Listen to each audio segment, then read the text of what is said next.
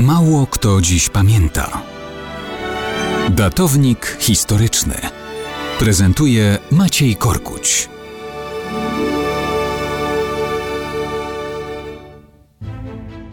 Mało kto dziś pamięta, że 7 marca 1953 roku budowany w ścisłym centrum Warszawy Pałac Kultury i Nauki uroczyście otrzymał imię Adolfa Hitlera. Ups, przepraszam. Chodziło o tego drugiego zbrodniarza, Józefa Stalina. Imię nieprzypadkowe, wszak Stalin ponoć osobiście uznał, że taki typowo sowiecki, dobrze znany z moskiewskich krajobrazów bliźniaczy budynek powinien zostać wybudowany w Warszawie. Niech Polacy wiedzą, kto u nich naprawdę rządzi. Budowa trwała od maja 1952 roku do lipca 1955. Jeszcze ogromne połacie Warszawy leżały w wojennych ruinach, ale w samym centrum rozbierano to, co przetrwało niemiecki kataklizm i zdołano już po wojnie odbudować. Niszczono domy i kamienice. Zwyczajni mieszkańcy nie mieli nic do powiedzenia. Decyzja Kremla zapadła, budynek musi stać.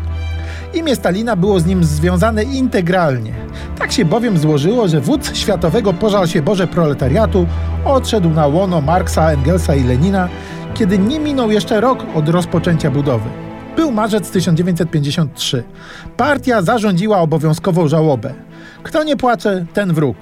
Bolszewiccy nominaci prześcigali się w pomysłach na uczczenie pamięci kremlowskiego satrapy.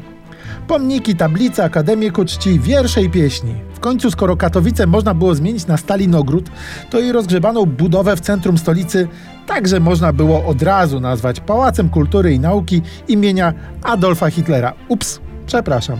Chodziło o tego drugiego zbrodniarza.